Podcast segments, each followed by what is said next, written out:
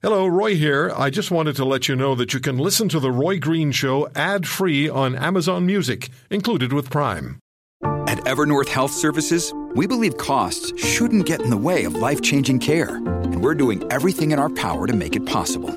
Behavioral health solutions that also keep your projections at their best? It's possible. Pharmacy benefits that benefit your bottom line? It's possible. Complex specialty care that cares about your ROI? It's possible.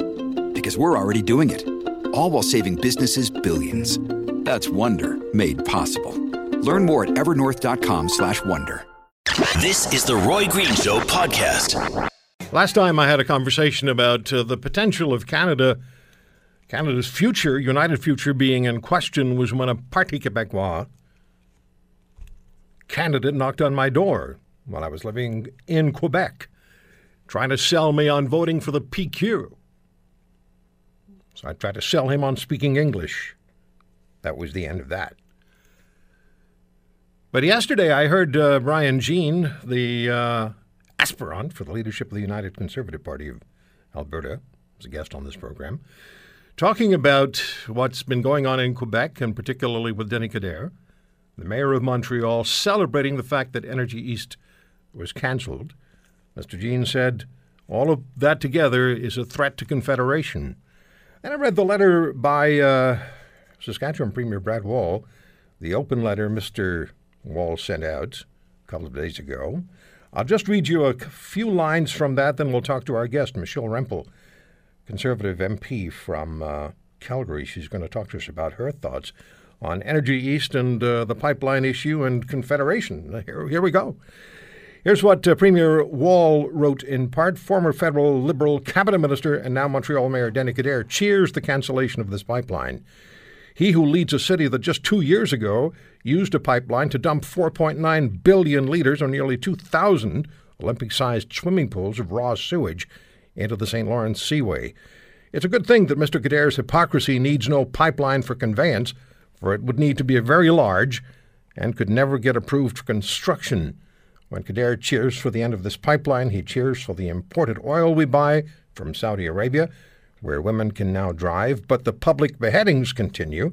He's cheering against an energy sector in our country that employs thousands and has paid on average over the last 3 years $17 billion annually in taxes and royalties to the Canadian government. And the Saskatchewan Premier concludes his letter with these words. The decision by TransCanada to cancel the Energy East project was made because of a lack of interest in leadership, or worse, intentional decisions and policies of Prime Minister Justin Trudeau and his government. He should answer for this. He needs to be held accountable for this.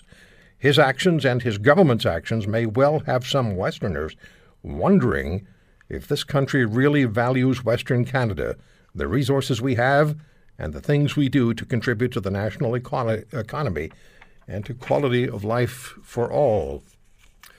That's from the Saskatchewan Premier. Michelle Rempel, Calgary Member of Parliament for the Conservative Party, joins us on the Roy Green Show on the Chorus Radio Network. Ms. Rempel, thank you very much for the time.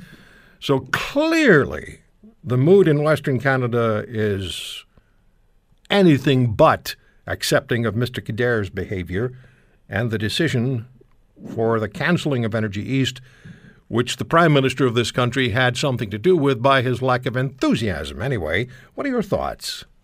Well, I think Justin Trudeau would like people like myself to put the focus on Denis Coderre, but I refuse to do that because the responsibility and the blame for this decision lies squarely with Justin Trudeau.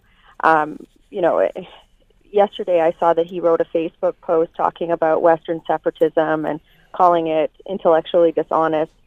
This is somebody who knows that he's in trouble with the Canadian electorate writ large because he spent 2 years swanning around the world showing off special socks while we have a ballooning deficit, a shrinking economy, and general unhappiness around the country. And so what he wants to do is try and sow seeds of discontent within my party to try and get us talking about these sorts of things with the hopes that what happened, in the late 80s after his father's pillaging of the energy sector came to play, these people will do anything to try and stay in power. But there's one thing that they won't do, Roy, and that's have the courage to put in place policy that makes sense for the entire country. And make no mistake, Energy East was a nation-building project.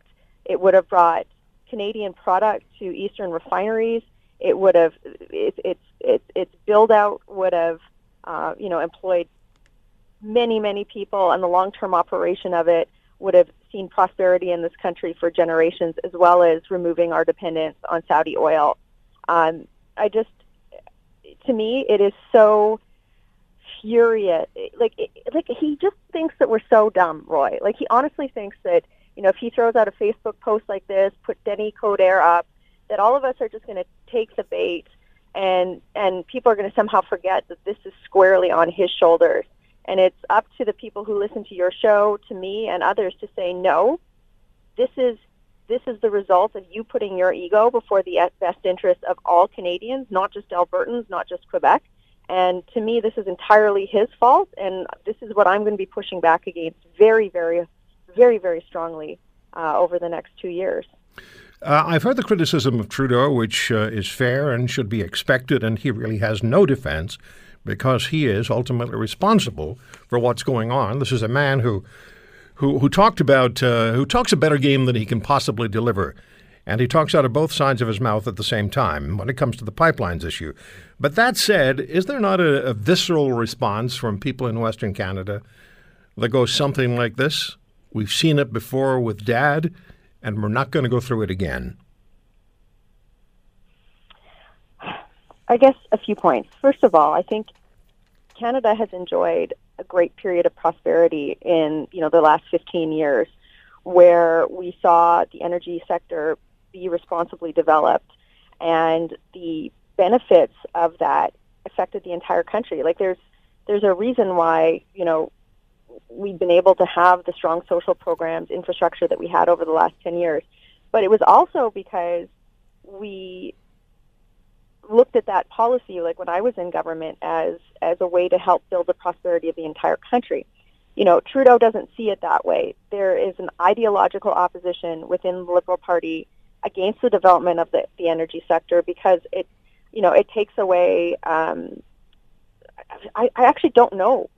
I don't understand what his motive is for that, but it's very clear that both him and his father, you know, had it out for that particular industry. Mm-hmm. And I guess what I want to say is this, like, you know, Liberals are trying to spin this desperately. Like, the Western separatism stuff this weekend is a desperate spin, just as it was saying, oh, it's a, you know, it was a business decision, or, oh, we've approved pipelines. What people don't realize is that these projects take hundreds of millions, billions of dollars to build out. That's a big risk for a company, right? And it was all private money. It was all private money. There was no public money involved. Absolutely. But for a company to make that decision, right, there has to be certain like investment climates being in place. So, for example, stability on policy around the regulatory review system. Mm-hmm. Trudeau completely messed that up, right? Mm-hmm. He changed the rules. Then all of a sudden he's saying there needs to be a downstream review. And for people who don't know what that means, they're saying, like, what Trudeau was saying was like, well, there should be, the pipeline should be held responsible for any of the carbon emissions that are coming out of that. That would be like saying, you know, if someone had a gluten attack for the truck that brought a loaf of white bread to their house. Do you know what I mean? Like, it's ridiculous. And they don't do that for Saudi oil. There's the carbon tax, Roy. There's the tanker ban that they're putting in place. And they scuttled Northern Gateway from a political decision, not from a review panel. It had been approved. They said, no, we're not approving this. It was a political decision. And what does that all add up? It says, you know what? Internationally, people look at Canada and they go, there is no way that we're investing here. We're just not doing it. I can fully understand your confusion when you're trying to understand what Justin Trudeau is thinking, or if he's thinking, because while he's castigating the idea of oil tankers on the West Coast, he's quite happy with the idea of oil tankers, you know, going up and down applying their trade up and down the St. Lawrence River. That's perfectly fine, even though there's an environmentally very sensitive area, particularly in the gas pay. That's not of concern to Mr. Trudeau. Ms. Rempel, I just have this question that I naggingly want answered. I wonder if there's a bit of a tag team effort going on between Justin Trudeau and Denis Coderre. I think that Justin Trudeau looks at his electoral fortunes in 2019 and is making all of his decisions based around that.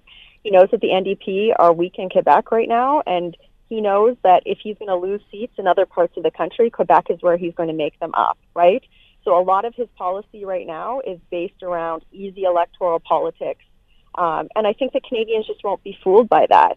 I honestly think that, like, the context has changed since the national unity debate in the 1990s, because a lot of Canadians understand that our country is greater than the sum of its parts when it's led by an honorable human being who puts that policy ahead of their own ego and their own electoral fortune, right? And sometimes that means making hard decisions and, you know, speaking out against something like Denis Coderre. I think that, you know, this Coderre's comments were a way, I think they were hoping people like myself would, you know, start blaming him and deflect the blame off of Trudeau. But, you know, if Justin Trudeau's listening right now, you know... We'd both be surprised. Yeah, well, fair enough. But, you know, this is my message to Justin Trudeau. Canadians won't buy your garbage anymore. They are tired of seeing increases in taxes and a lower standard of living and, you know, projects like this basically mortgaging the future of our country while you swan around the world doing photo ops with socks. And I will not buy into him trying to deflect this into a national unity debate. And I'm going to make him accountable. We're going to make him accountable for the fact that this is any national unity question. It's not a question about national unity. It's a question about whether Justin Trudeau can lead a strong, united Canada. And the question is no. And I don't think people are going to look at, you know, other alternatives outside of the fact that the number one goal for many people who have seen their livelihoods, who voted for him in good faith, evaporate, is to say, you're out, boss. See you later. Well, we'll see what... certainly what I'm going to be fighting for, because the people that I represent, Roy, you know, I have had just as many calls into my office from people in Calgary as I have had from Atlantic Canada and Ontario saying, I cannot believe this happened. You have to use your voice to fight against him. The context has changed, and he's miscalculated this big time. Yeah, well, you're quite capable of putting up a good fight. I've seen that. So we'll no doubt we'll be talking again. And I said sort of facetiously, we'd both be surprised if Trudeau was listening, but I wouldn't be surprised if he's listening. I know certainly some of his cabinet ministers listen because I know. No, his cabinet, they listen to this stuff, but they don't listen to it to affect change. They listen to it to figure out how to save their own butts in the next election. Right. They don't give two rips about what people are thinking or their livelihood or their policy. It is all about seeking power, and that is fundamentally the difference between Trudeau and every other party. All right, Ms. Rempel, good talking to you. Thank you so much for the time today. Happy Thanksgiving to you. And to you. Thank you. Bye-bye. Michelle Rempel from Calgary, Conservative Member of Parliament. Clearly, you know, the election campaign's underway. It already is for 2019, but it's a fair comment that Justin Trudeau ultimately, as the Prime Minister, is going to be responsible for the climate that either creates or does not create momentum for significantly important economic realities like the pipelines. Canadian natural resources going to the international market and helping the Canadian economy absolutely makes sense. Anything to the contrary does not. You're listening to The Roy Green Show, weekends from 2 to 5 on AM 900 CHML. I was reading a tweet from Vivian Krause earlier today. @FairQuestions is her Twitter account. Activists were paid to stop Energy East as part of a massive U.S.-funded campaign, $30 million via Tides, to landlock our crude. Vivian Krause has written some fascinating columns for the Financial Post and the National Post about organizations in the United States funding the anti-pipeline activities and activists in Canada. She's been challenged on those as well. Vivian, thank you for the time. The last time you were challenged before the Press Council, everything turned out all right for you, didn't it? Yes, it did. Thank you for taking the time. My pleasure to speak with you, Roy. Fire away. Yeah. So go ahead and tell us what's going on. Where's the money coming from, and where's it being distributed in Canada? Well, thanks for the opportunity, Roy. So going back now more than 10 years, there's a group of American charitable foundations that have been funding a campaign against the Alberta oil industry, and specifically to restrict it, to stop it from developing. When I first stumbled across this, I was actually doing research on a completely different topic, and I just happened to notice over and over these payments for a thing called the Tar Sands Campaign. At first, though, we didn't know what it was all about. This was back in 2010, 7 years ago when I first stumbled across this. But now it's clear what the strategy is. In fact, I just tweeted you a link to a webpage your listeners can read for themselves. The people who've been running this campaign, Corporate Ethics International, with funding from the Rockefeller Brothers Fund and the Hewlett Foundation, they say, and I quote, "From the very beginning, the campaign was to landlock the tar sands so their crude could not reach the international market where it could fetch a high price per barrel. This meant national and grassroots organizing to block all proposed pipelines." And they go on then to talk about how they take credit even for having helped to defeat the Conservative Party of Canada in the 2015 federal election, playing a role in the Alberta provincial election, and so on. So does this have to do with this campaign? Does it have to do with environmental causes, or does it have to do with financial causes? Well, that's really a question that I'd love to have you pose to the Rockefeller Brothers Fund. Why did they start this campaign? And why is it that the only country where they are trying to keep oil in the ground is Canada? You know, what's happened over the last 10 years is oil production with shale in the United States has boomed. You know, production in Texas has doubled and tripled. In North Dakota, it's up sevenfold. There is no million-dollar effort whatsoever to slow down oil production in Texas. In fact, the United States has lifted the export ban, and the United States is now exporting oil to more than 20 countries around the world. There's no effort on the part of activism to stop the export of American oil. So why is it that Canada is the only country that activism is, you know, as I see it now, the question we need to ask ourselves is this activism? Are these guys acting as honest brokers, or is this essentially a form of what you might call economic sabotage? Why is it that Canadian oil is the only oil in the world that is being kept out of overseas markets, and why are we letting this happen? Is there a paper trail, Vivian, to where this money's all coming from? Absolutely. All these payments are written down in the tax returns that are submitted to the the Internal Revenue Service, the IRS, from the charitable foundations. All the research that I've done, and I've traced more than 400 payments from one intermediary funder alone. It's called the Tides Foundation. There's another one. It's called the New Venture Fund, based in Washington, D.C. They've made more than 100 payments. So there you go, more than 500 times that someone in the U.S., either in San Francisco or in Washington, D.C., wrote a check or a wire transfer to an activist group, First Nations groups, environmental groups, more than 100 in total, that are campaigning to landlock our oil. You know, when the thing about it, you know, Roy, is that if everything that these activists say is true, frankly, it wouldn't matter where they're getting the money from. If activists are telling the truth about our oil and what they say about the environmental impacts of the development of the oil sands, if it's true, then they have a right to say it. The trouble with the campaign, though, is that they've grossly exaggerated the actual carbon emissions coming from oil that's produced in Alberta. For instance, they say that carbon emissions associated with crude from the oil sands is 3 to 4 times higher than that of conventional oil. That's just not true. That would be 300 or 400% higher. The truth is it's only 10 to 20% higher. So yeah, it's a little bit higher, but only slightly, not 3 or 4-fold. And that's the problem. It's that because of this exaggeration and because the industry has failed to counteract that and get the truth out there, that we're now in a position where essentially there is a trade barrier. But that trade barrier isn't a wall. It's not a law. It's fear. It's uncertainty, it's doubt. It's what's been created in the perceptions and the minds of people, and the way that public opinion has been turned away from Canadian oil and natural gas to some extent, based on premises that are, for the most part, false.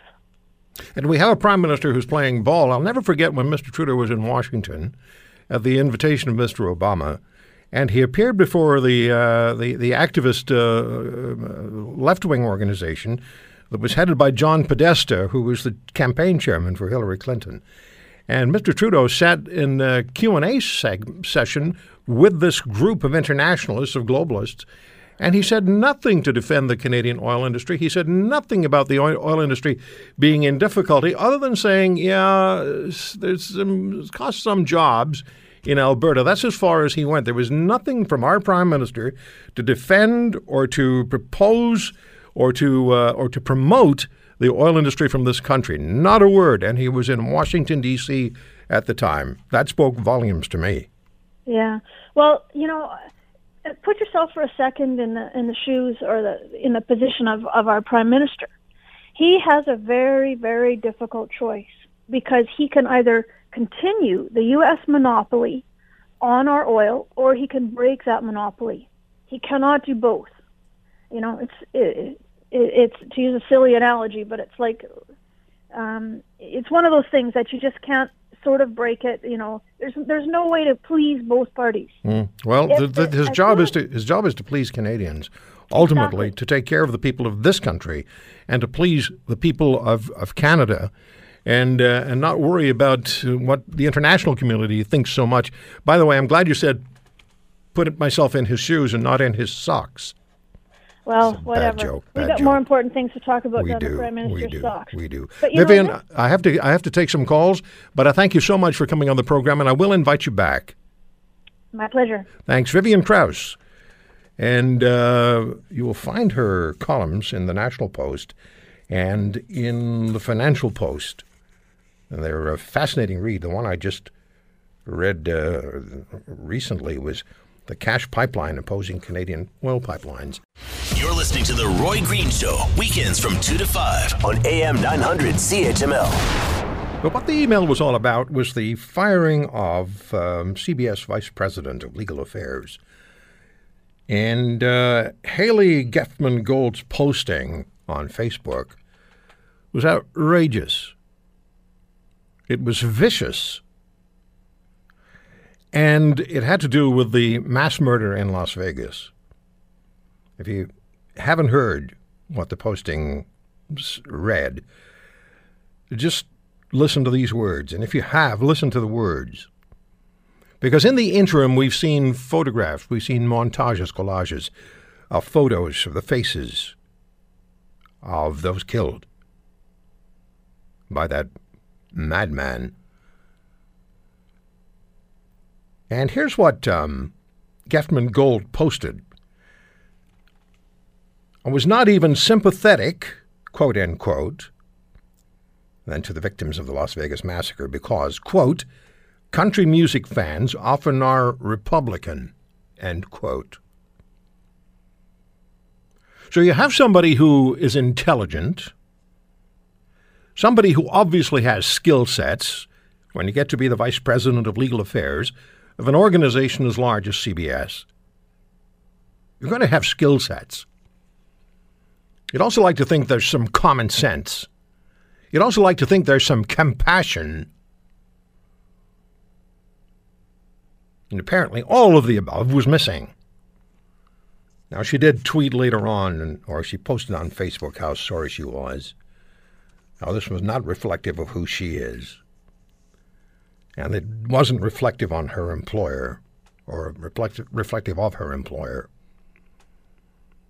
And all I remember when I read that, I thought, what a miserable human being, although I didn't think miserable human being. And then I got that email.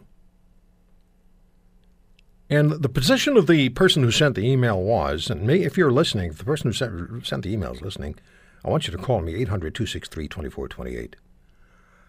The position of the person who sent the email was, if somebody is so high up the ladder at CBS to be the vice president in charge of legal affairs of this massive organization would post to Facebook something as unfeeling, as cruel, as vicious as she did, was not even sympathetic because country music fans are often Republican. If that's how people at the top of the organization feel, no wonder, wrote the emailer, I wish I had it, that fake news makes it out the other end. And I do remember the words "the other end" were there.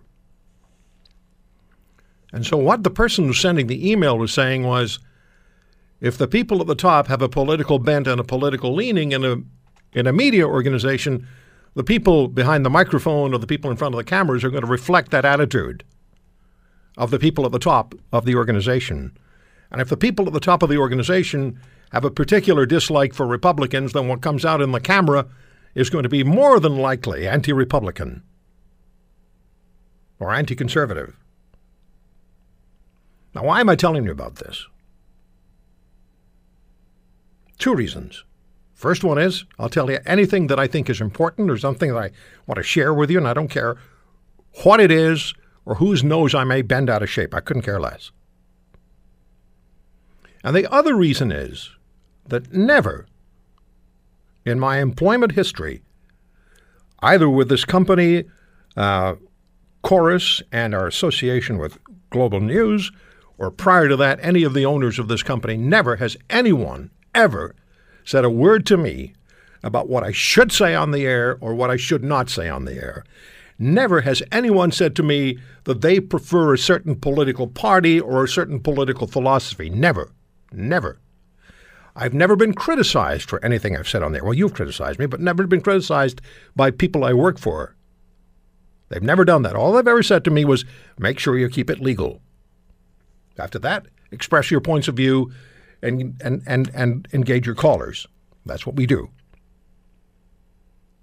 But do you believe that person who sent me the email had a point?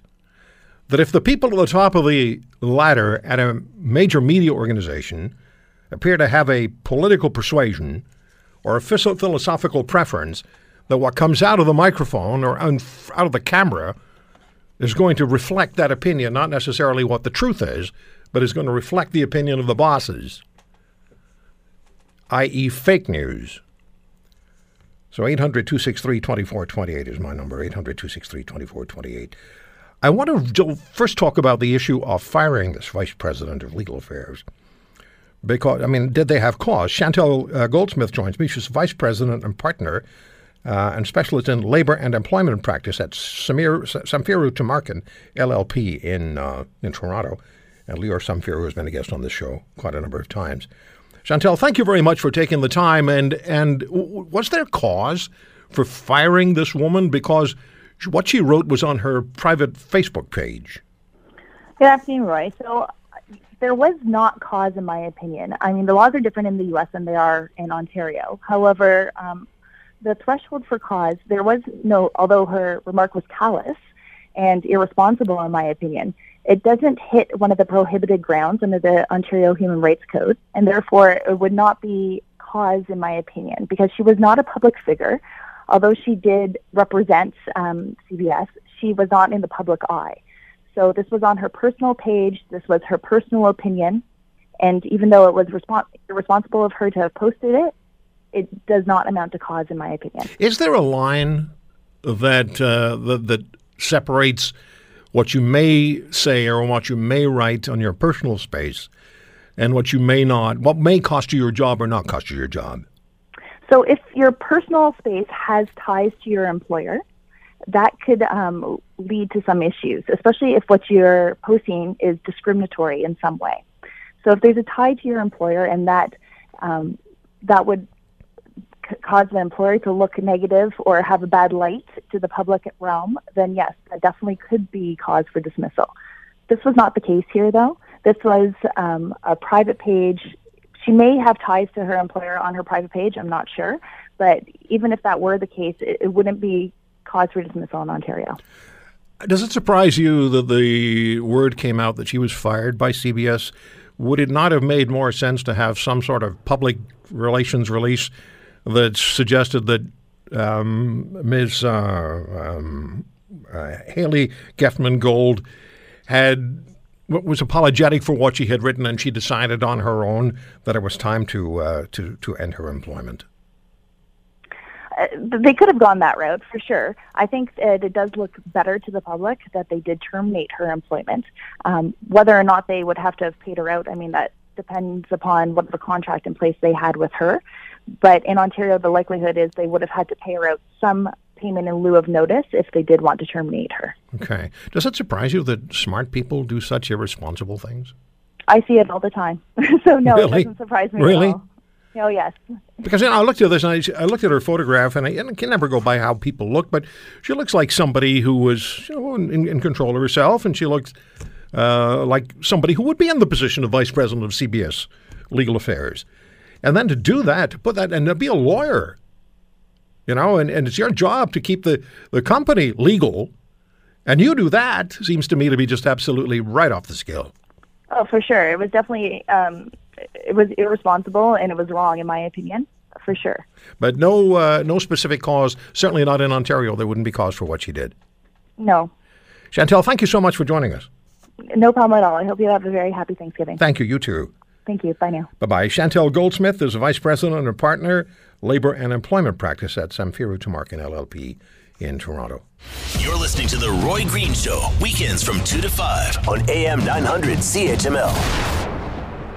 Jane Kirtley is the Silha Professor of Media Ethics and the Law at the University of Minnesota. She does a lot of work with Canadian media as well and is very familiar with media in this country as well as, of course, her own, and media globally. Jane, thank you. It's always great speaking with you, and I'd like your thoughts. First of all, let me just, before we come up with any examples, is there a case to be made that what comes out of the speakers, whether it's radio or television, I hate to use the term these days, but these days is fake news, that an appreciable percentage of it is fake news? Yes or no? I don't know what we mean by appreciable percentage. I think there is a percentage that is fake news. And how do we define fake news? How would one of your students maybe define fake news? Well, it's interesting because we've been talking about that in my ethics class the last week or so. I think, you know, my students would say fake news is information that is not truthful information, that is disseminated for the purposes of deceiving. And I mean, I hope they would say something along those lines. And the reason that I add all those kind of qualifying phrases is because certainly it's true that the mainstream media, however we define it, do make mistakes, do publish or broadcast things that are not verifiable or are proven to be false. But the distinction for me is whether you're setting out to deceive or whether you deceive, you know, as a byproduct of making an error. And then, of course, if you correct that mistake, if that's the case, then I don't call that fake news. Mm-hmm. I call it the kind of errors that media have been making since time immemorial and will continue to make forever. There is a certain amount of pressure that goes along with having to deliver instantly. There's a certain amount of pressure that says, my listeners or my viewers need this information now, so we'll do everything we can to verify this, but we're going to go with it. And absolutely. I agree with that. I think, you know, my co-author and I on an ethics textbook we wrote talked a lot about this perceived need for speed and the 24/7 news cycle that everybody's dealing with, compounded by social media, really does exert tremendous pressure on journalists to, you know, post, tweet, you know, do something virtually minute by minute, and inevitably that means a lot of the stuff they publish in that way is not yet verified and may turn out to be false. So that's the social media angle of things, and that takes me to the conversation that I was referencing in an email, and the email had to do with the vice president of legal affairs for CBS, who was fired because of her posting that she was, quote, not even sympathetic, end quote, and then to the victims of Las Vegas massacre, the massacre there, quote, because country music fans often are Republican, end quote. She was fired for that, and the email that I received suggested that this is the person's opinion who wrote the email, not mine, that the opinion of the person at the top of the ladder, as it were, the corporate ladder, will filter down to the people who are in front of the camera or behind the microphone, and it will begin to reflect what they do on air or I suppose if we get off the broadcast media, go to print, what they print, because they want to be, they want to reflect what they think their bosses believe. And I suppose that's the old, you know, cover your backside approach to things. I'm not quite sure where I'm going with this, but she lost her job over the Facebook posting. Did she lose? In fact, did she deserve to lose her job? And do you think there is an attitude behind the camera and behind the microphone or in front of the camera that says, "I think my boss feels this way, so I better feel this way on the air"? Well, I think there are a couple of distinct issues here. First of all, this was one of many in-house counsel that CBS has. I know a lot of the lawyers that work in the media because I'm a lawyer myself. This is not an individual with whom I'm familiar, which, you know, doesn't mean anything in and of itself, but I know a lot of the lawyers that are in-house, and she's not one that I know. Number two, I would say it would be very unusual for lawyers to set editorial policy or even have much input in editorial policy. That's not what lawyers are there to do. They're there to make sure you're in compliance with the Federal Communications Commission regulations. They're there to make sure you're not engaging in libel speech, things like that. But they don't set editorial standards. Now, I can't say she isn't reflecting something she's heard from her bosses, but nevertheless, I would say this. Yeah, I mean, I think it's really. I mean, I'm not disagreeing with CBS's decision to fire her. I think that news organizations struggle a lot with how much of a presence their employees should have on social media in general, and one of the reasons for that is because they will sometimes say things unfiltered that reflect back on the news entity, CBS News in this case, and are not consistent with the views of that company. Again, we can't know all the answers to that, but I think it was a very ill-advised thing to do. I mean, I was shocked that a lawyer would do something like that, simply because that kind of comment, either, you know, pro or con on social media, is simply not consistent, I'm sure, with CBS News' standards and practices. No. One of the, and I haven't said this yet in this hour, Jane, but one of the reasons I think that news stories can be picked apart, not all the time, but can be picked apart, because quite often there are people with not a tremendous amount of experience delivering the product. And so they don't have the experience. They don't have the knowledge that goes along, you know, that experience provides you. They don't have examples that they can use to cross-reference if they're in a hurry, you know, in their brains. And so I think one of the reasons that it sounds wrong and turns out wrong at times is because the person who's delivering it just doesn't have a lot of experience. And that's what editors are for. That's what editors are for, yep. You know, young journalists, you know, are, of course they can't have the frame of reference that somebody that's been in the business for 30 years would have, but that's why you have a layer of editors to protect them from themselves. Right. Yep. So are we better at what we do now? And is it an ethical issue? Is it a question of ethics at all? Are we better at delivering news, more information than we were 20 years ago? And how much of a responsibility is there on the person who is consuming the information to make sure they know what they're talking about and are not just shouting at the television or the radio, "You're wrong," when they're wrong? To answer your second question first, I'd say it absolutely is something that consumers of news and information have a responsibility to do. We shouldn't be relying upon any one source or any two sources. There are myriad sources out there, and we ought to take advantage of the fact that we have those options available. Again, my students and I were talking about this just last week, which is, how do you corroborate what you see? And if it doesn't make sense, or even if it does make sense, making an effort to see if others are reporting the same thing before concluding that you've got it right or that they've got it right. Mm-hmm. In terms of whether we're doing a better job or not, I think, you know, to me, there are certain baselines in terms of the quality of news delivery. Accuracy is the most important thing. Speed is inevitably the second most important thing. And as we talked about, the need for speed is undermining the first.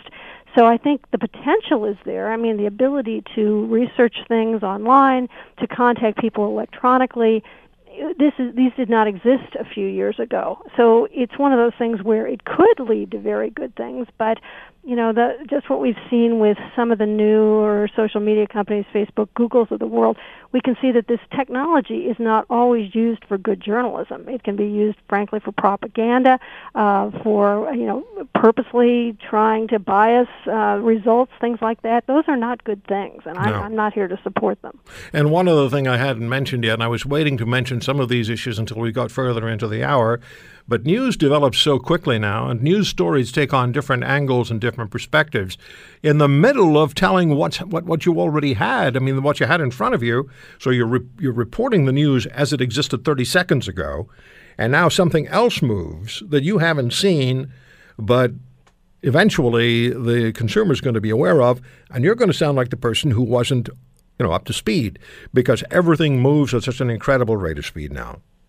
It's incredibly frustrating, I think. And, you know, I look at a website like, say, the New York Times, for example, but you could pick any number of others who have a lot of reporters and are able to, you know, multiple team coverage of things like the Las Vegas shooting and things like that. Mm-hmm. And they'll have all these different things. But smaller news organizations that don't have those resources, you're absolutely right, they can be left behind, not because they're not trying to do a good job, but they simply don't have the time and the resources to pursue every conceivable angle. Yeah. The other thing, of course, I think, is that people do understandably want explanations right now when things happen, and often those unfold over a period of days, weeks, months, and it's hard to kind of teach people patience when they see how instantaneously information and misinformation can spread. Right, and fake news is when an organization unethically delivers information they know to be false, and they deliver it anyway with an agenda in mind. That's fake news.